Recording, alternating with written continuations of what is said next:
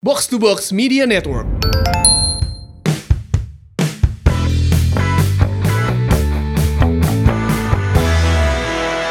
Assalamualaikum warahmatullahi wabarakatuh. Kembali lagi di Sima Maung Podcast. Yes, edisi tahun baru 2021. Yes, ini sudah masuk ke episode yang ke-40 ya. Kita ada di tahun yang baru, tentunya punya harapan yang baru ya. Coach Ripan, apa harapannya di tahun 2021? Semoga liganya bisa berjalan lagi. Amin. Lamun aing. Dil mana harapannya naon Dil? Ya Liga oge sih. Paling ditunggu-tunggu. Mana terakhir liputan Ira sih ke lapangan Terakhir liputan bulan naon? bulan Maret eta tanggal tinggi 14 tinggi 15 pas lawan PSS Sleman. Oh itu terakhir liputan. Eta terakhir. Abis itu udah gak ngeliput-ngeliput lagi ya? Ya paling latihan-latihan kamari lah. liputannya virtual. Liputannya virtual kan virtual. dibatasi. Kangen oge nya ngeliput ke lapang ya. Iya sih geus lila geus lila teh motret ieu mah euy. Oh, ini promosi dia. Oh, Jadi kalau ada yang butuh fotografer akan football bisa ke Adil. iya iya iya. Ki harapannya apa Ki? 2021? Eh, Covidnya dulu deh lah beresnya. Dah Iya, kalau iya, liga jalannya kalau masih ada covid mah gak maksimal pasti. Dah tanpa penonton kan pasti nanti terus saya juga sebagai jurnalis liputannya ya gak senyaman biasanya gitu. Hmm. Ya pasti covidnya beres dulu dan liganya jalan lagi pasti. Iya sih bener oke. Eh karena kan lalajo main bola mah resepna mah jeung penonton ya. Iya benar ya. Orang terakhir ke stadion berarti ker ker ker anu lawan Malaysia teh naon sih Dil?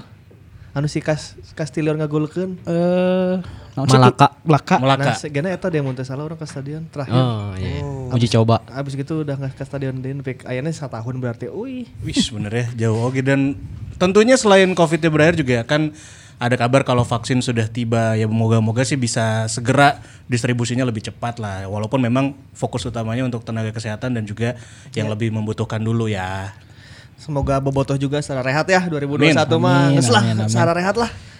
Meh mengbalna bisa dilalajuan deui. Nah itu dia Dan yang pastinya juga ya kita juga tentunya punya bahasan menarik lagi Untuk si Momong Podcast episode kali ini Can beak bahan ya. Aca Pokoknya Pokoknya ngado awe Wah beak bahannya Kecuali ku ceripana hoyong perpanjang deh Asli libur ya Mo- mobil sih kedeng deh beak. Ya kita bakal bahas seputar pemain seleksi ya dan juga kenapa sih di Indonesia menganut sistem seleksi. Nah ini menarik nih. Kenapa Indonesia menganut sistem seleksi? Gus Ripan. Di Indonesia menganut sistem seleksi karena memang pada dasarnya waktu itu kan kita eh, perserikatan ya si si sistemnya itu perserikatan yang menggunakan APBD. Hmm. Jadi dulu tuh masih pakai dana daerah. Sedangkan kita tahu kan APBD itu eh, cairnya per satu tahun sekali kan. Yap. Nanti ada lagi di di tahun berikutnya, ada lagi tahun berikutnya gitu. Nah, gara-gara ada sistem itu kontrak pemain juga biasanya rata-rata per tahun. Hmm. Jarang ada yang kayak Liga Inggris atau Liga Eropa, misalnya Liga Eropa kontrak udah Lima tahun. tiga tahun, empat tahun, lima tahun gitu. Di orang memang etar ada hese sih karena ba- berbagai faktor lah yang salah satunya ada faktor eh, pendanaan. Misalnya orang kontrak opat tahun gitu, jual ayeuna tah liga eueuh kan Iya bener ya. ngaji liar oge gitu. Nah, apalagi dulu waktu dulu kan APBD jadi dana cairnya itu setahun setahun tuh. Itu yang menyebabkan eh, satu tahun tim bubar, satu tahun tim bubar gitu. Satu tahun tim bubar ditambah memang liganya juga kan nggak pasti kadang ayah, kadang eueuh, kadang dua wilayah, kadang satu wilayah gitulah. Jadi memang banyak eh, Faktor faktor, lah ya. yang harus dipersiapkan di awal musim menyesuaikan dengan keadaan Indonesianya saat itu dan menyesuaikan terhadap keadaan liganya saat itu. Itu yang menyebabkan hampir tiap tahun kita ada pergantian tim lah ya, katakanlah pergantian tim. Nah, itu juga yang membuat kita banyak eh, menyeleksi pemain di awal-awal. Karena ketika pembentukan tim KBG kan 18 tim itu bakal ngabentuk oke kan. Iya, betul. Eta rebutan kan pemain KB gitu. Rebutan rebutan rebutan. Sisanya yang nggak ada ya kita cari dari seleksi. Kalau dari Liga Indonesia-nya begitu, tapi kalau misalnya kalau melihat ke budaya, si Gana ya udah membudaya dari si seleksi-seleksi iya. Iya, sampai level SSB juga ada seleksi kan ya. Orang mau aya piala naon gitu pasti aya seleksi nah heula gitu. Iya. Aya seleksi nah heula terus ya dalam seleksi itu eh, banyak lah banyak Kita anu teu lolos teh, ah orang eleh ku pemain titipan gitu. Padahal emang butuh teh. Banyak lah jadi dari dulu memang kalau di junior kalau ada satu pertandingan atau turnamen pasti menganutnya sistem seleksi sih kalau kalau di Indonesia ya. Ya, kalau Adil dan Angki mungkin punya pendapat lain gimana tuh? Kalau di saya sih lebih ke ini ya. Keberadaan talent scouting sebenarnya. Hmm. Di Indonesia ini ada pergeseran makna dari talent scouting pemandu bakat ya. Ya. Akhirnya kalau di Indonesia pemandu bakat itu melulu soal pencarian bibit muda, bibit muda potensial itu terus. Jadi gimana cari pemain muda yang bagus, yang bisa diorbitkan ke level senior. Kalau dibandingkan dengan ke luar negeri kan, talent scouting itu si, si scoutnya di eh dikontrak oleh klub untuk mencari pemain-pemain yang sekiranya bisa direkrut untuk ke- eh, mengisi kebutuhan tim. Arek muda rekolotnya. Ya, jadi termasuk itu pemain lokal atau pemain asingnya bahkan. Jadi eh, ada yang pergi ke suatu tempat untuk nyari pemain yang misalkan di eh, per- diberangkatin ke Argentina misalnya terus untuk nyari pemain yang cocok untuk direkrut ke bawa ke Indonesia. Mungkin itu sih dari dari talent scoutingnya itu eh, belum ada. Apa, mungkin kata Ripan dari budaya juga. Akhirnya talent scoutingnya lebih ke pencarian pemain muda aja, belum sampai untuk nyari pemain yang akan direkrut. Jadi akhirnya pemain yang akan direkrut itu nunggu dia bebas kontrak, didatangin ke sini harus seleksi dulu karena belum belum tahu kan kemampuannya seperti apa. Mungkin gitu sih. Itu dari Angki. Kalau Adil hanya menambahkan sih sebenarnya eh, seleks sistem seleksi di sebuah tim itu nggak nggak salah sih sebenarnya. Tapi ini udah udah udah memudaya eh, orang bahwa di SSBG mengalami seleksi jika karar itu. Ya. Tapi ada sebuah hal yang menandakan bahwa Indonesia ini masih tertinggal gitu dari eh, sepak bola di luar gitu. Di mana ya seperti yang kita dibilang udah ada talent scouting atau di Inggris tuh ada uh, direktur sepak bola lah. Ada direktur sepak bola yang yang tugasnya emang uh, proses transfer diurus sama dia. Talent scouting tadi diurusnya sama dia gitu. Menjembatani antara budget manajemen dan keinginan pelatih dia yang uh, ngatur gitu. Ya itu sebuah emang nggak salah tapi diseleksi tapi emang menandakan ini adalah sebuah ketertinggalan itu di Indonesia. Jadi masih masih awam lah dengan nama direktur olahraga atau direktur sepak bola atau talent scouting ini di Indonesia masih masih awam gitu. Ya, tapi di Persib kan pernah punya direktur teknik tuh. Menjadi pelatih akhirnya. Mau jadi Ya, pelatih. eta ge mengalami pergeseran makna maksudnya Miljan Radovi kan. Disebut. Tapi saya tadi di Eropa cenah alus ya, coach Ya. Direktur teknik di Indonesia mah biasanya aya pelatih ya. Ya. Pelatihnya geus ampir-ampiran dipecat. Set datangkeun lah pura-pura didirektur teknik eta teh jangan ganti pelatih biasanya gitu. Jabatan nu di aya-aya gitu. Iya nya. di aya aya mana tuh ada direktur aya deui tuh direktur teknik eueuh kan. sih. Eta saat itu cuma rek geser si Gomez Sungkul dan banyak lah di Indonesia direktur teknik direktur teknik. Sebenarnya tuh direktur teknik oge eta Tapi tengah arti teh ini. Eta mah persiapan yang jadi pokoknya mun aya direktur teknik di Indonesia mah eta sama dengan persiapan akan jadi pelatihna. Biasanya gitu. Proyeksi pelatih Eh, berikutnya. waiting list, waiting list direktur teknik. Nah, coba gawena direktur teknik. Tapi kudu diluruskan sih sebenarnya. Dia pergeseran makna, Pergeseran ya, makna, ya. iya. Pergeseran makna kayak yang si Angki bilang tadi talent scouting juga kan kalau di sini lebih condong ke orang-orang yang mencari bibit muda gitu. Sebetulnya kan talent scoutingnya kolot gitu naon lamun misalnya di sakirana layak lamun di luarnya gitu. Cuman ya udah eh, kembali kan kita sepak bolanya di Liga Indonesia nya jadi memang budayanya masih se- sebatas itu gitu. Ya kita juga harus adaptasi terhadap itu memang proses seleksi ini bahkan sampai tahun 2019 kita masih melakukan seleksi ya. Uh, untuk pemain asing bahkan 2020 masih kan Wander Luiz kan pemain Seleksinya. Oh, Seleksi. Luis Benar, bareng sama Viniciusnya Ya, sebenarnya Vinicius. Vinicius. Madrid cek urang teh. Iya, iya. Tapi Beda. hampir semua tim artinya melakukan proses ini karena eh, kalau seleksi itu biasanya yang saya tahu timnya itu udah terbentuk sekitar 70% lah. Oh, berarti si tim itu udah ada kerangkanya dulu. Udah ada pasti pelatih udah punya kerangka apal ya. Nah, tinggal neangan anu bolong-bolong misalnya eh, si pelatih butuh back atau butuh striker, mas- mereka pasti mencari pemain di wilayah itu buka seleksi. Hmm. Biasanya gitu. Mun orang SSB kan biasanya lo baru teka pilihnya gara-gara si tim si tim pelatih pasti geus boga pemain teh kan. Anjing nah orang eleh ku si etanya gitu. Nah itu biasanya titipan. entah itu titipan entah itu gimana tapi memang orang ngerasa eh, seleksi alus gitu. Cuman teka pilih ku pelatih gitu. Nah biasanya memang dia udah punya kerangka tim, tinggal nyari yang nambal-nambal dikitnya, gitu. Hmm. kayak gitu biasanya gitu. Tapi mana pernah, mana pernah biluan seleksi tuh sih Ki? Nah, Sepanjang hidup main bola? encan. Mana pernah? Pernah. Lolos tuh? Itu pas baheula pas Persib Harnas, pelatihnya Yusuf Bahtiar orang pernah baheula. Oh mana tuh lolos? Itu. Kalau bisa eta saingan anjing sa Jawa Barat anjing. itu kalau seleksi saat itu mana diberi waktu berapa menit? Sekitar 15 sampai 20 menit sih. 15 sampai 20 menit Heeh. ya.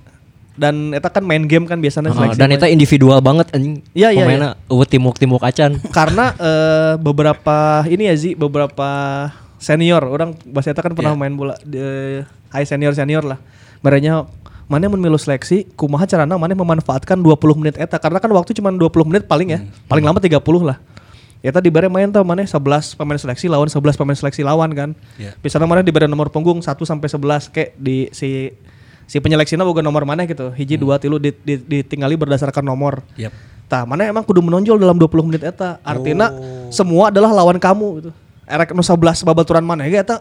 Misalnya bola ke mana ya? Geus kumaha cara mana bisa menunjukkan jago gitu saat itu teh. Walaupun eh, dalam seleksi itu kamu satu tim gitu Iya, dengan iya. nomor-nomor yang Iya. lain ya. Mun bisa atau dioper atau udah dioper. Akhirnya kan gitu gitu. Eh, sistem seleksi itu harus menunjukkan bagaimana orang melihat anjir sih alus ya gitu. Hmm. Nah misalnya mana siga Michael Carrick atau Sergio Busquets mah umpan umpan umpan itu sigana rada hese sih untuk di Iya Indonesia seleksi. Jadi mun batur menang lawan menang bola orang kudu geprak gitu. Terus cokot bola, gocek mun bisa 11 11 nah. Nah, seleksi mah emang kudu gitu pada akhirnya. Pelajaran untuk adik-adik di SSB. ya. Kalau ada seleksi ini ya harus 20 menit. menonjol di 20 menit awal. Ibarat orang milu audisi lah ya. Iya iya. iya. Yang memang harus eh, menarik perhatian si tim pencari bakatnya gitu Iya. ataupun dewan jurinya dan lain-lain gitu. Makanya dulu Errol FX Iba saya ingat waktu di Semen Padang ya eh, ada cerita bahwa dia tuh pengen masuk seleksi tim nasional Indonesia kalau nggak salah deh. Dia eh, cara dia menonjol adalah dengan mewarnai rambutnya warna merah saat itu. Biar beda dengan pemain Semen Padang yang lain gitu. Iya. Jadi batur teh nyaho aing bukna berem ya Errol Iba gitu. Jadi setidaknya kan orang udah pasti melihat ya nu berem sasi bukna gitu. Hmm. Harus jadi pusat perhatian dulu. Selebihnya baru baru permainannya. Gitu. Jadi mun seleksinya eta sabisa-bisa we kumaha. Mana saat eta kuduna dibeureumman sih. Makin-makin ku Pak Yusuf mau ditempotnya. Tapi kita balik ke proses eh, apa ya pemain seleksi dulu yang memang eh, sejarahnya secara di Persib ini dimulai dari kapan nih pemain seleksi ini? Ya pasti dari dari zaman perserikatan juga udah ada ya karena eh, pemain yang kan Persib itu banyaknya me- mener- apa, menelurkan bibit-bibit eh, talenta-talenta muda. Jadi Ya. pasti untuk pemain yang mau dari eh, junior ke senior pasti itu harus lewat seleksi dulu kan. Eh, tapi untuk pemain asing sih da- dimulai dari sekitar tahun 2005 paling Hmm. karena eh, untuk generasi awal pemain asing kan waktu itu eh, zamannya Marek yang pertama kan 2003. 2003 Marek itu bawanya gerbong kan belum nggak pakai sistem seleksi tuh waktu itu gerbong Polandia. Terus diganti ke zaman Juan Paes itu gerbongnya dia kan dari Chili. terus musim berikutnya yang ada Julio Lopez dan kawan-kawan itu kedekatan Latin lah ya. Belum belum belum lewat seleksi. Baru yang 2005 itu zaman Indra Tauhir kalau nggak salah. Persib itu ngerekrut Toyo Antonio Claudio Ikene Ekenwa Ikene Ekenwa itu sebelumnya dari Persik kan? Iya. Eh, terus eh, Toyo itu dari Persija dan Semen Padang kalau nggak salah. Satu pos gelandang itu didapat lewat seleksi dan akhirnya terpilih William Souza kan waktu itu. Anjir. Oh iya benar. Itu sih aw- a- awal dari pema- seleksi pemain asingnya. Berarti dari zamannya Abah Indra Tohir pada saat tahun 2005 itu 2005 ya. musim 2005 waktu itu. Kalau untuk asing ya, Asing. untuk asing karena kalau lokal biasanya dulu kita mengambil pemain-pemain dari klub internal. Hmm. Jadi kan ah, si Persib boga klub internal dah, klub internalnya boga liga. Nah, kayak ditinggalin nu alusna saha, biasanya dihijikeun kayak dipanggil. Itu juga seleksi beberapa kali lah gitu untuk masuk ke tim senior Persib. Liga intern Persibnya itu Nah, internal internal Persib. Jadi di Sidolik, di Uni Uni nu itu kayak biasanya aya Ya. di Jarum biasanya aya Aralus. Nah, kalau si pemain asing ya mulai 2005-an berarti ya mulai si nu lolos seleksi pertama berarti si Ulian Sosa. William Souza. Terus eh, putaran keduanya kan nambah Cioma dan Pradit Tawecai waktu itu. Atas seleksi oke. Seleksi oke ya. Eh, seleksi kalau nggak salah. Dan Pradit itu di musim 2006 kan dia kepake lagi kan waktu itu. Mm-mm. Dia itu musim 2006 ikut seleksi lagi. Jadi belum meskipun sebelumnya udah gabung Persib, di musim berikutnya dia ikut seleksi lagi sama Nippon Chanarwood waktu itu. Jadi ada beberapa pemain Thailand dan akhirnya yang direkrut itu dua. Pemain Thailandnya ada tiga eh, empat empat orang nggak salah waktu itu. Terus ada juga eh, Felix Wono dari Nigeria itu 2006. Terus eh, Wanderson itu adiknya William Souza waktu itu. Anjing oh, adik kan dia oh, sih. adik. Seleksi tapi akhirnya yang kepilih si Nippon dan eh, Pradit. Baru setelahnya Barkowi seleksi sama Tarik El Janabi. Anjir. Tarik El Janabi masih akhirnya masih sok kayak di Selebriti aja. Eta jidannya iya cuma rokok. Maroko. Akhirnya kerek yang direkrutnya Barkowinya doang. Oh dulu Barokawi ke sini sama Tarik. Iya. Ah, si Tarik elek usahanya seleksinya ya. Tariknya posisinya apa sih? Gelandang, gelandang. Gelandang dia. Dia akhirnya kepake di Arema. Iya. iya. Dan terakhir sempat di Madura juga kan. Nyetelnya di Selebriti FC lah. Jeng Gustavo Cena. Ya banyak loh nama-namanya. Bahkan sekelas Emile Mbamba aja pernah ikut seleksi di Persib. ya kan? tapi di udah itu mau udah 2014-an waktu Jibril sempat kecoret, Emil Mamba sempat seleksi di sini. Wah banyak seleksi banyak pisan. Nah kalau kasus kayak Emil Mbamba itu ada juga yang ke Persib seleksi hanya untuk menaikkan nama. kalau itu eh, trik lain untuk menaikkan nama ya. Misalnya ya si Persib ke muka seleksi striker ya. Hmm. Si Adil Agen pemain pemain, antah, gitu. antah berantah ya. Miluan seleksi kan jadi asup koran dealnya. Iya, iya, iya. Ada pemain seleksi bernama Adil ta. Katanya batur apa loh? Iya mah seleksian Persib. Nah si pemain seleksian Persib ini akan menjadi CV. Hmm. Misalnya mana main di Perserang atau di eh, KS Cilegon Ya, gitu. sebelumnya. Eta teh ngomong, "Nih saya seleksian Persib." Eta teh CV coy. Lamun Hmm. di Indonesia tuh bisa gitu. Jadi kayak Emil Mbamba dulu ada siapa Okto ya. Okto, Okto kan sempat ke Bandung tuh untuk melakukan seleksi. Aing ya- aing yakin sih saya hanya untuk menaikkan nama bahwa Okto Maniani masih ada gitu. Untuk akhirnya dia dipakai sama Perserang kan. Iya. Si Perserang jadi engeh kan bahwa oh ayo, ayo si Okto ya ke seleksi di Persib. Yang geus lain menang buanganna lamun teu kapake dicokot sehingga gitu. Jadi untuk menaikkan nama memang ada trik untuk seleksi dulu di Persib. Carlos Raul Ciu Cati. Heeh, eta pernah melakukan seleksi untuk akhirnya kepake di Mitra Kukar lah mun teu salah deh. Jadi emang eta mah trik sih. Ya. Eta eta tong bukan itu. Ngeselin eta anjir. Tapi yang menarik juga ada beberapa nama-nama yang pernah diseleksi sama Persib, terus juga eh, tidak lolos, tapi akhirnya bagus di klub lain. Ada kayak Irfan Bahdim, kemudian juga Gavin Kwan. Ya, itu gimana tuh? Bahdim itu datang ke Indo- Indonesia 2010 atau 2011 itu ya. Jadi orang-orang belum terlalu aware siapa itu Irfan Bahdim. Dia datang ke Stadion Sidolik kayak gitu latihan. Belum bawa jersey, belum apa. Dia sengaja beli jersey di daerah lingkungan itu. Eta deh. di si Pegasus di si Ibai. Nya, nya. Meli di Pegasus. Jadi si Bahdim datang jersey-na eueuh mun teu salah. Bukna mohak kenehnya. Bukna mohak beli di hareup tuh di Sidoli kan loba Ya. penjual-penjual jersey kan. Tas eta make jersey nu uslap eta. Latihan lah seleksi di dinya teu kapilih karena saat itu dinilai terlalu muda Iya. si Irfan Bahdim Abi- abis dari Bandung kan dia seleksi ke Persija juga kan nggak kepilih juga kan di Persijana baru di Persema kan dia baru.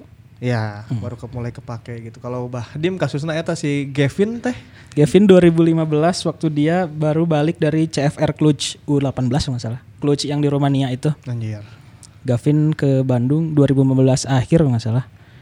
Dia datang posisinya masih striker dan winger belum jadi fullback kayak sekarang. Hmm. Datang sama Ibrahim Conte. Conte. PCS-nya.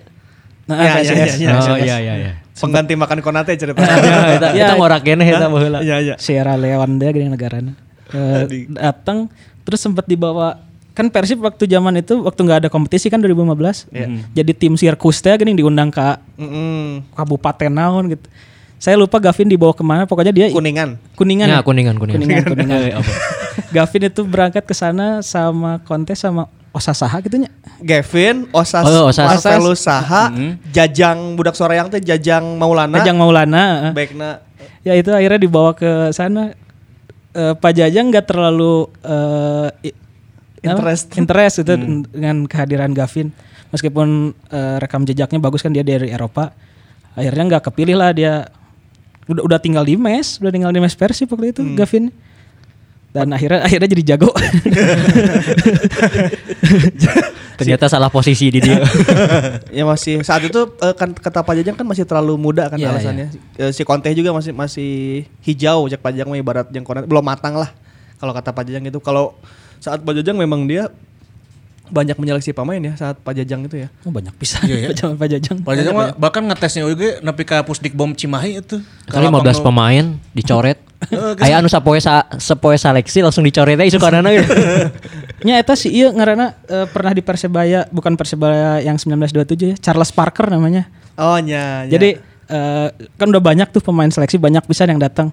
Pak Jajang duduk di mes, latihan sorenya di Sidolik. Terus ada yang datang agen eh gak usah disebut lah namanya. dari, Bawa pemain dari M bukan namanya. bukan bukan.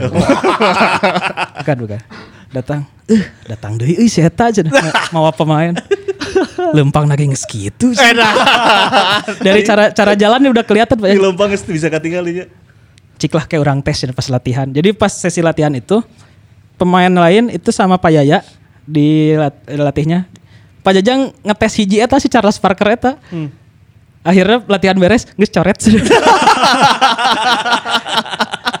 Tapi emang tapi emang saat seleksi seru sih ya. Zaman Pak Jajang etanya kan seleksi loba pisan deal ya. Oh, orang bisa nyaho aya Roberto Kuate terus Iya. Apollon Apollon. Apollon, Apollon. Ya. Zaman etanya Pak Umo ge kan masih sering datang ke latihan kan. Iya. Saat itu aing inget aduh aing aya saha pemainnya. Si Pak Umo kan siap nonton latihan kan. Iya. Terus aya datang pemain asing. Nanya teh ke wartawan. Iya masih gak turisnya lain lain sih gak pemain bola ya. Jadi dari kayak kayak kontestan gitu loh kedatangannya geus tina lumpangna geus dinilai teh gitu. Ya masih gak turis ya cenah. Wah, pokoknya emang zaman Pak Jajang itu loba pisan. Mana ingatnya sawe sih Dil? Apollon. Apollon. Apollon ganteng kan bodas. Apollon sempat main sama Bali United loh. Ya lawan lawan Bali Sian United. ku cak-cak teh gini. little crocodile sih. Nyebutnya little crocodile. Little Crocodile. Tadi buaya kecil sih kayak gitu naon. Jadi saya tak di bere di mes ya, sare di mes. Enggak enggak di hotel di Jalan Tamblong, pokoknya dekat patung itu. Oh, eta aya cak-cak. di kamar itu cak. Sieun. Sieun. Tapi si Apollon sih emang di ditu jelema beunghar anu hedon sih lain pemain bola sih Soalnya mau ningali IG lagi oh nyetir-nyetir mobil mewah gitu di Belanda. Datang ke dia kan muncul si Pajang lagi-lagi alasannya masih ini mah masih terlalu hijau jadi maksudnya dibanding dibanding pemain-pemain lain pemain bola lah gitu ya mah. Can-can aja di Liga Indonesia mau mau bisa. Alasannya gitu saat itu jadi kalau yang pemain-pemain asing di era Pak Jajang emang lumayan banyak dan lumayan seru-seru sih cari tanah teh. Bodor bodor sama. Dan termasuk ini ya eh, Vladimir Vujovic juga yang kabarnya Seleksi. seleksi, juga gitu pada saat eh, Pak Jajang. Betul. Ya. Si Vlado kok masih saat itu? Ya eh, 2014 itu jadi eh, di latihan pertama preseason 2014 itu tiba-tiba langsung ada satu back dari Brazil namanya Gesio Carvalho kalau nggak salah. Itu hari pertama saya liputan sebagai jurnalis Ima Maungnya. Jadi ra- rada berkesan ya. Jadi itu ha- latihan perdama, pertamanya Ferdinand dan itu si Gesio itu pas datang Ih Najul aya back asing gitu gantina Abanda gitu. Saya tuh udah mikir gitu. Akhirnya diwawancara itu seleksi katanya. Terus ikut cross country di Lembang si Gesio itu teh. Tapi nggak nggak bagus lah pokoknya nggak- ya Pak Jajang biasa kan gitu aja nerima heula we. hargaan heula akhirnya dicoret dan eh, kebutuhan back kan waktu itu urgent yang Pak Jajang pernah cerita kan dia butuh back yang eh, build up dan lain-lain. Sempat ada pemain asal Sudan waktu itu siapa? Kebapol Kolibali kalau salah namanya. Udah dapat udah dibidik tuh.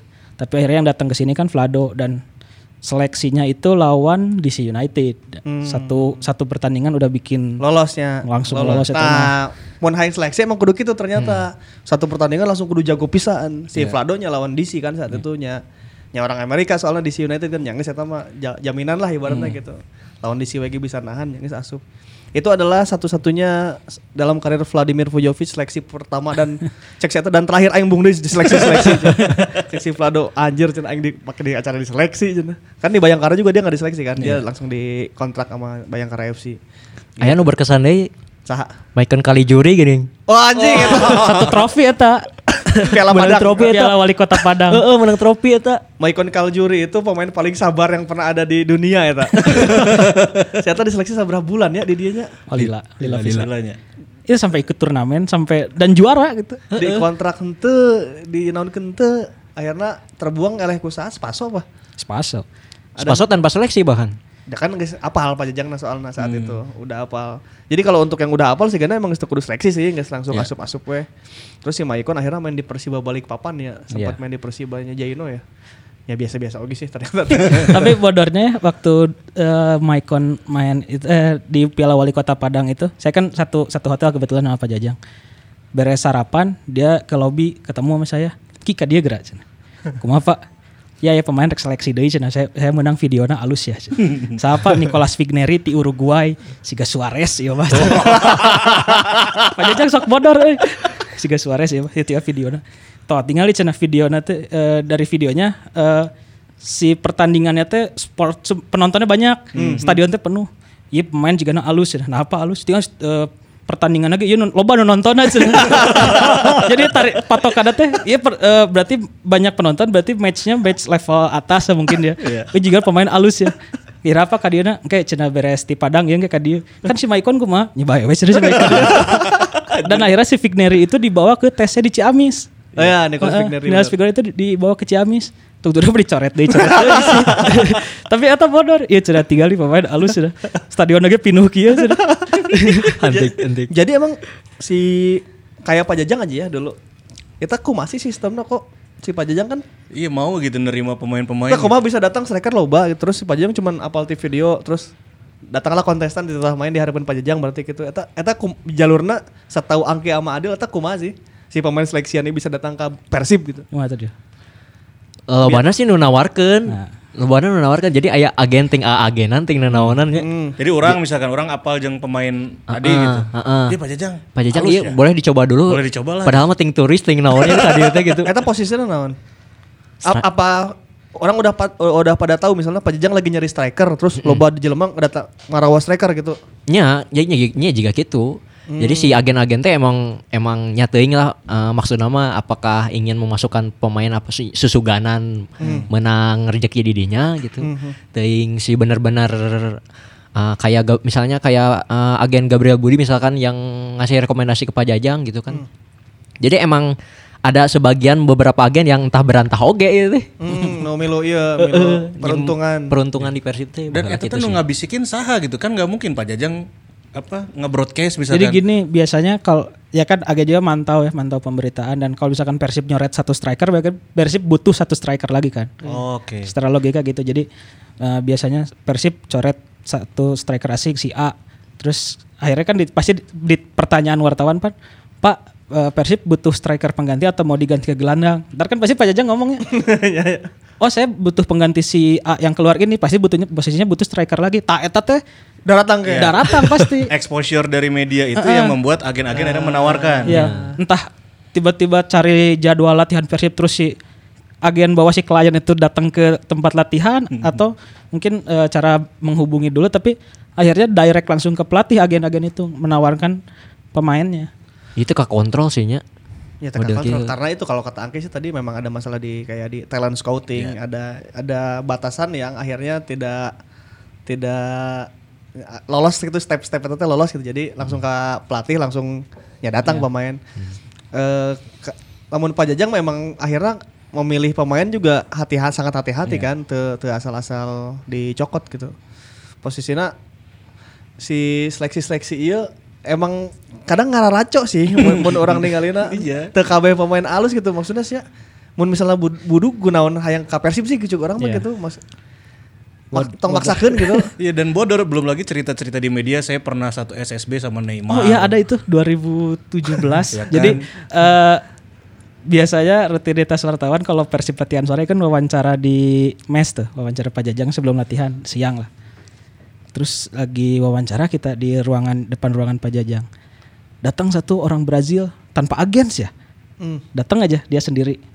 Eh, langsung nawarin diri saya eh, tapi dengan bahasa Inggris yang terbata-bata ya karena bahasa Inggrisnya emang kurang terlalu bagus waktu itu ya gini seleksi ngobrol berdua sama Pak Jajang akhirnya dia nyamperin ke teman-teman wartawan aja Eh, sama kita ditanya nggak nggak terlalu banyak ngejawab tapi dia ngomong eh, sa- saya pernah main di timnas junior Brazil sama Neymar. Saya temannya Neymar Hmm. itulah intinya. Dan kita googling nama dia nyari datanya di internet itu susah. Oh, Oh, si Rafael Carioca tinggal dicari aja teman-teman Boboto. jadi cariosan sih ya. Ra- Rafael Carioca waktu itu. Jadi jadi tapi memang kalau di Indonesia eh eh nggak tahu ya kalau di Indonesia atau di di negara lain juga si CV teman itu tuh berpengaruh Mun di kampung aingnya misalnya ya, misalnya aya tarekam ya, tarekam. Eta teh sok aya nya lain agen buntung sih. Nya babaturan-babaturan keneh. Iya, bala keur ieu na duet naik Ramdhani di Uni. Tah, sok aya nu kitu sih ya bener. Iya, iya, iya. Eta kan jadi lumayan ada ada ini ya, ada CV tersendiri Iya, gitu. iya, Tah si ieu eh, duetna Jenderal Arif bola ke SSB-na cenah tah. Wala- Walaupun Jenderal Arif ge teng wau teh gitu kan. kan. Itu termasuk ketika datang Paulo Sergio ke Indonesia. Itu kan eh, ini dulunya eh, Cristiano Ronaldo. eh, Cristiano duet Ronaldo. Ronaldo. di Portugal aja. Iya. Walaupun orang awalnya kan ah waduk ieu mah anjing Ronaldo Ronaldo mana maksudnya. eh tapi pas main memang halus kan ternyata oh iya ben- rada bener sih gitu. Jadi bahwa itu tuh berpengaruh si temennya si ini tuh berpengaruh gitu. Duet nasi iya, duet nasi iya gitu. Jadi misalnya eh sahanya misalnya Sepuluh Maulana gitu. Pernah main di Persib itu teh akan menjadi CV yang bagus. Itu kan bisa ntar ada bilang itu duet Bang Jupe. Nah itu teh ber- berpengaruh pisan. Jadi kalau di Indonesia seleksi eta duet nasi ieu teh itu akan ber- lumayan berpengaruh terhadap eh, masa depan manehna gitu. Ya termasuk Paulo Sergio kan duetna Ronaldo. Eta kan eta kencang Iya. kan si exposure-nya ya. Walaupun di awal-awal sering disepelekan tapi akhirnya oh bener ya. jago jago jago jago Tapi si ianya si Rafael Carioca ya kan akhirnya ditanya sama wartawan, eh mana cik buktinya eh, pernah main sama Neymar teh? Yang ngeluarin handphone, liatin foto. Kita mikirnya pernah satu lapangan atau non? Ya masih Neymar di mobil, mana di luar teh. Kaca. si gaduker selfie gitu. Ah, iya mah panggil di mana bro si Neymar? Ah, ah kacau. Jadi memang eh, dalam seleksi itu banyak banyak hal yang salah Yang satunya unik lah. Eh, banyak hal unik kayak Matsunaga Sohei aja ketika datang ke Bandung kan dia bisa menyingkirkan beberapa orang juga salah satunya Ya, karena CV-nya ya pernah main di Schalke. Jerman kan, tuh. Nah, eta walaupun mainnya masih standar-standar bae sih mencek orang mah gitu. Tapi gara-gara si CV Schalke jadi dia agak dipandang juga lumayan. Bahasa eta teh si Matsunaga seleksinya sama si Radovic. Miljan sama Oscar Aravena. Iya. Oscar Aravena juga seleksi nggak lolos di sini. Oscar Aravena meureun hayang ngayekeun ieu nya Gonzales Aravena. Reuni, reuni. Re- reuni, reuni. Bahasa di PSM kan sudah PSM. jadi top skor kan berdua. Pas dia Aravena tuh lolos gitu. Wah ini berarti selain cerita-cerita yang unik lagi tadi biasanya pemain-pemain seleksi ini punya cerita apa lagi nih Ki sama Adil? Mungkin yang lebih sering datang langsung dan ngelihat eh, permainannya gitu. Eh, pemain seleksi mah biasanya backgroundnya rada kurang jelas itu sih ya, ya akhirnya yang jadi eh, pengalaman kita teh kalau ada pemain seleksi eh, pasti nyarinya kan data datanya dia dulu ya Iya. dan Pak Jajang ya saya mah berpat- berpatokannya Pak Jajang karena pemain paling sering seleksi itu kan dan pas di era Pak Jajang akhirnya Pak Jajang suka cik pangliangan kan datana kumaha ieu sih ieu sih." dari video kah atau dari data jumlah gol Belum lagi zaman dulu mah belum kayak sekarang mungkinnya eh, bisa ngelihat datanya lebih detail gitu. Heeh, dulu, dulu mah agak susah dan kita akhirnya gitu, cik pang neangankeun cenah. Wah, Pak. Tong boro neangan data golna dat, eh, biodata dan mulai dari lagi. tempat lahir tang, eh, um- usia gitu ya susah, Pak. Wah, cenah ieu baru terbalik. Tapi ada nggak pemain seleksi yang antah berantah cuman sukses di dia? A- atau kalaupun nggak di Bandung di Indonesia lah. Anu orang tak te apal si Vina saha gitu. Tapi dia diseleksi dan bagus gitu, sukses. Orang lebih ke Ardi Idrus sih. Ah. Berantah berantah. Ardi iya, seleksi ya dulu ya. Bahkan di di ini juga ya sama Boboto ngapain sih ngambil pemain dari Liga 2 gitu. Heeh. Oh iya Ardi seleksi ya Ardi betul ya. seleksi. Kalau Mas Har dulu seleksi nggak ya? Enggak, itu mah udah Oh, kunciannya Gerbong Oh Gerbong. Jaya Coach. Jaya Oh Ardi Idrus tuh seleksi ya. Ya. sama Gozali. Orang bahwa rada rada liar sih beta neangan Data Ardi data, Idrus. data Ardi Idrus pernah di pernah di Sleman tapi kan main oge teu puguh terus di Hmm. pernah ke Semen Padang heula. Sebenarnya musim 2018 eta teh geus kontrak Semen Padang kan si Ardi Idrus teh. Iya. Hmm. Tapi akhirnya kan selek ngilu seleksi di di Persib di Liga Hiji. Akhirnya asup kan sesuai dengan karakterna Gomez. Zaman Gomez yang diseleksi justru lokalnya ya. Iya, itu unik. Eh zaman Gomez itu pemain yang diseleksi adalah pemain lokal sedangkan pemain asing Semuanya sudah bawaan semua Gomez. eh, Eze kan udah udah udah gabung. sebelumnya ha, ha. Itu Inkyun, Jonathan Bowman dan Bojan Malisik itu datang tanpa eh, proses seleksi. Oh iya, Inkyun mungkin karena satu agen sama Mas. Budi.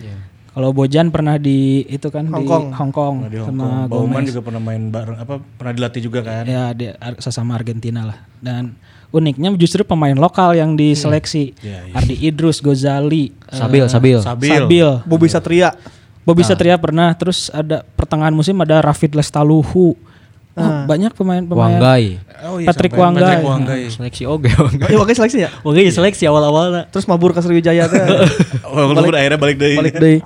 Karena mungkin Gomez saat itu justru tidak tahu pemain lokal kita ya. Iya. Ma- Makanya dia melakukan seleksi. Iya. Sebenarnya bisa tatanya sih ke asisten yang interpreter itu sebenarnya. CS nah aku ceripan. Tapi ya mungkin Gomez lebih lebih plong kalau lihat langsung setelah ikut seleksi mungkin. Iya iya. Dan Ardi itu mungkin salah satu apa pemain yang tadi Kusripan bilang gitu memukau di 20 menit awal dan bahkan sampai dengan saat ini gitu. Iya orang tak apal sih orang pas proses seleksi Nardi Idrus Kumaha cuman nggak apal pas mainnya di kontrak unggul sih. Iya. Pas main juga baru tahu pas match ketiga apa ya si Ardi Idrus lawan. Mitra Kukar pun. Nyata oh lumayan oke sih gitu. Habis gitu ya udah bagus terus panjang musim si Ardi teh. Gitu itu proses seleksi. Kalau zaman dulu Kumaha Diki proses seleksi ayat teh di 2012 2013. Dragi Sepic itu seleksi tuh sih. Nah, Dragicevic itu seleksi sama eh, Radovic. Tapi karena eh, yang direkrut akhirnya Abanda Herman, Miljan Radovic dan Matsunaga, akhirnya slot untuk Dragicevicnya kan udah habis. Jadi dia eh, dijanjikan untuk direkrut lagi di musim berikutnya kan di IPL dia sempat main di IPL kan Dragicevic akhirnya. Tapi karena masalah apa eh, kita satu apa gitu dia akhirnya dicoret lagi. Yang masuknya Mosesaki. Atau tidak seleksi ya. eh Moses Saki itu eh rekomendasian Dragomamik. Eh, jadi sebenarnya udah udah udah direkomendasi dan selek ik- tetap ikut seleksi tapi Mamik udah tahu sebelumnya eh, kualitas Moses. Sebenarnya dua, satu lagi ada Ryota Miki striker Oh, Jepang. C- cedera Cena ya? jago kan itu. Ya, saya jago saya juga. nggak tahu sih tapi katanya itu striker jago tapi cedera kan jadi dia batal di kontrak. Eh, asalnya Mamik itu mau masukin Moses Saki dan eh, Ryota Miki tapi Mi- Miki batal yang direkrutnya akhirnya Robi Gaspar Ah, iya iya, Persema untuk Malang. untuk slot Asianya kan. Alfat Fatir seleksi nggak di Bandung? Seleksi. 2016. Seleksi. Waktu Dejan. 2016. 2016. nggak lolos berarti. Enggak. Anjir.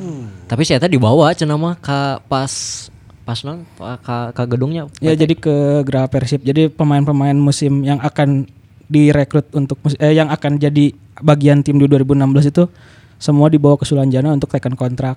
Alfat itu eh, ada di di di rombongan itu teh ada tapi tidak disodorkan kontrak pada akhirnya. Padahal nggak bajuan itu, Si seragaman itu. Emang nasibnya belum ya belum ya. Belum mungkin. Untuk akhirnya dia eh, mengembara dan menjadi pemain bagus sampai lolos tim nasional. Pasti balik, Fat. ya ya akan selalu dia ngomong ya. Balik soalnya saya tahu. Se seleksi dulu juga sempat ada nama FX Januar Oh, yang iya, pernah melakukan Iya. seleksi ke Bandung. Zaman eta mah emang Suhandi ya seleksinya. Suhan Suhandi Johan Juansyah melakukan seleksi dari junior untuk melakukan peruntungan ke eh, senior. Nggak lolos. Eh Johan Juansyah. Rudy Giovanni. Rudy Giovanni. Suhandi Rudy Giovanni anu seleksi terus baru dak junior. Sahadi sih anu pernah seleksi-seleksi tapi teu lolos. Yang lokal-lokal mungkin ada yang belum disebut. Ayo Kalau- Nik- Niko Niko Malau. Niko Malau Niko Malau. di tes di Football Plus. Aing inget pisan eta, aing inget pisan eta. Si atas di tes ya, terus pakai gelang loba, buk mohek teh anjing. Si aing sih rekaman. di Komalau terus asal tauan. Padahal di medannya mah digadang-gadang pemain bagus sih Iya. ini Komalau eta ya. Kalau lokal A- Abdul. Abdul Rahman. Oh, Abdul iya Rahman benar. sebelum direkrut sama Pak Jajang 2014 dia Sempet ikut seleksi kan? seleksi 2010 di era Darko sama Fiskara sama Abanda Herman. Walaupun nggak kepilih ya pada saat itu. Mereka nggak nggak kepilih sama Darko waktu itu. Abanda baru masuknya putaran keduanya. Kalau Abdul, Rahman, Rahman kalah sama Yudi Koirudin, Koirudin, Yudi orang Karawang. Iya. Yudi Rudin. Yudi Esteban dicoret juga. Akhirnya baral ke Persib deui sih anger eh, Esteban Jadi memang yang seleksi-seleksi apalagi usia muda mah kalem ya maksudnya iya. akan ada waktu bisa balik deh ke Bandung ya. Ya contohnya itu Abdul Rahman juga akhirnya balik lagi kan. Iya. Si Dias Dias seleksi tuh di dia nya langsung Enggak, ke dia, promosi. dia ya? langsung promosi. Jadi ya ya udah misalnya tips untuk pemain seleksi berarti ya 20 menit awal mana kudu Gas. kudu Gas. gas, eta mah kumaha cenah gas ruk gas. Minta pengalaman sama Ardi Idrus mungkin ya. ya, ya, ya. ya karena heran aja gitu kita juga ya mungkin beberapa boboto bahkan menyepelekan aja naon sih Ardi Idrus dari klub mana sih gitu tiba-tiba membuktikan juga gitu Iya. Em, sampai zaman Robert Albert ada seleksi nggak? Itu ya Wonder Lewis Wonder Vinicius Lewis dan Joel Vinicius. Oh, di seleksi di Malaysia. Vinicius ya? mana PK dibawa ke Malaysia ngagolkan ge gitu eh butuh si Wonder Lewis seleksi. Seleksi. Tah, Wonder Lewis ge pas seleksi nama biasa-biasanya. Iya. ya, iya itu menarik Tapi pas main jago pisan. Bahkan ad- udah cenderung dihujat. Ya, ya, ya. Heeh, Wonder Lewis Kok aing nggak dihujat sih saya. ya kan Pas main saya bisa membalikan omongan. pas main di liga aja halus Hampura Bang Wonder. Pernah gagal di football plus lah itu penalti. oh, udah tak asup tanya Udah aja. asup. Berarti ada kasus kayak gitu ya, pemain yang seleksinya butut pas main ternyata mental bertandingnya lebih bagus ketika main. ada. Eta berarti hoream diseleksi menurutnya nu kitu anjing aing naon diseleksi diseleksi orang aing atau malah nyimpen tenaganya untuk eh, pertandingan sesungguhnya kalau udah dikontrak gitu Ya kan kita nggak tahu di kontrak apa enggak nah, maksudnya mun seleksi kan biasanya kudu alus gitu. Tapi Wonder mah ketika seleksinya juga tidak menunjukkan performa yang menawan kan saat itu. Iya. Castillion seleksi tuh Enggak, Castillion itu langsung Sudah langsung dibawa ya? rekomendasian. eh rekomendasian jadi mungkin eh, nggak nggak benar-benar proses seleksinya lebih ke diadap adaptasi dulu lah Ah. bukan benar seleksi kayaknya itu memang udah kunciannya Robert kan kalau Geoffrey. Tapi antikna antikna Robert Albert Ayana lamun aya nu seleksi atau pemain sahawe bawa anak tidak begitu mengecewakan gitu. Ah, pemain seleksian alus. Jika nu anyar teh sahanya pemain 20 teh. Benny Benny. Oh, Benny. Jadi Benny. punya cekelan gitu manehna teh. Ya, ya. Anjing aing hampir pau Benny pemain Persib kan. Benny Okto. Benny Persiba kan? Heeh. Iya, iya, iya. Pernah main jeung urang ya di Persib FC teh. Ya, pernah. ngebut oge Oh, iya Benny masih. Eta statusnya masih pemain Persib ya? Masih. masih Oh, iya iya Benny Benny. terus Benny. yang sebelum sebelumnya teh asing teh eh, Nick Kuipers kan bareng sama siapa Kevin. Kevin Kevin Van Keeper Lewis. ya wala- ya walaupun sebenarnya lebih halus Nick lah ya gitu.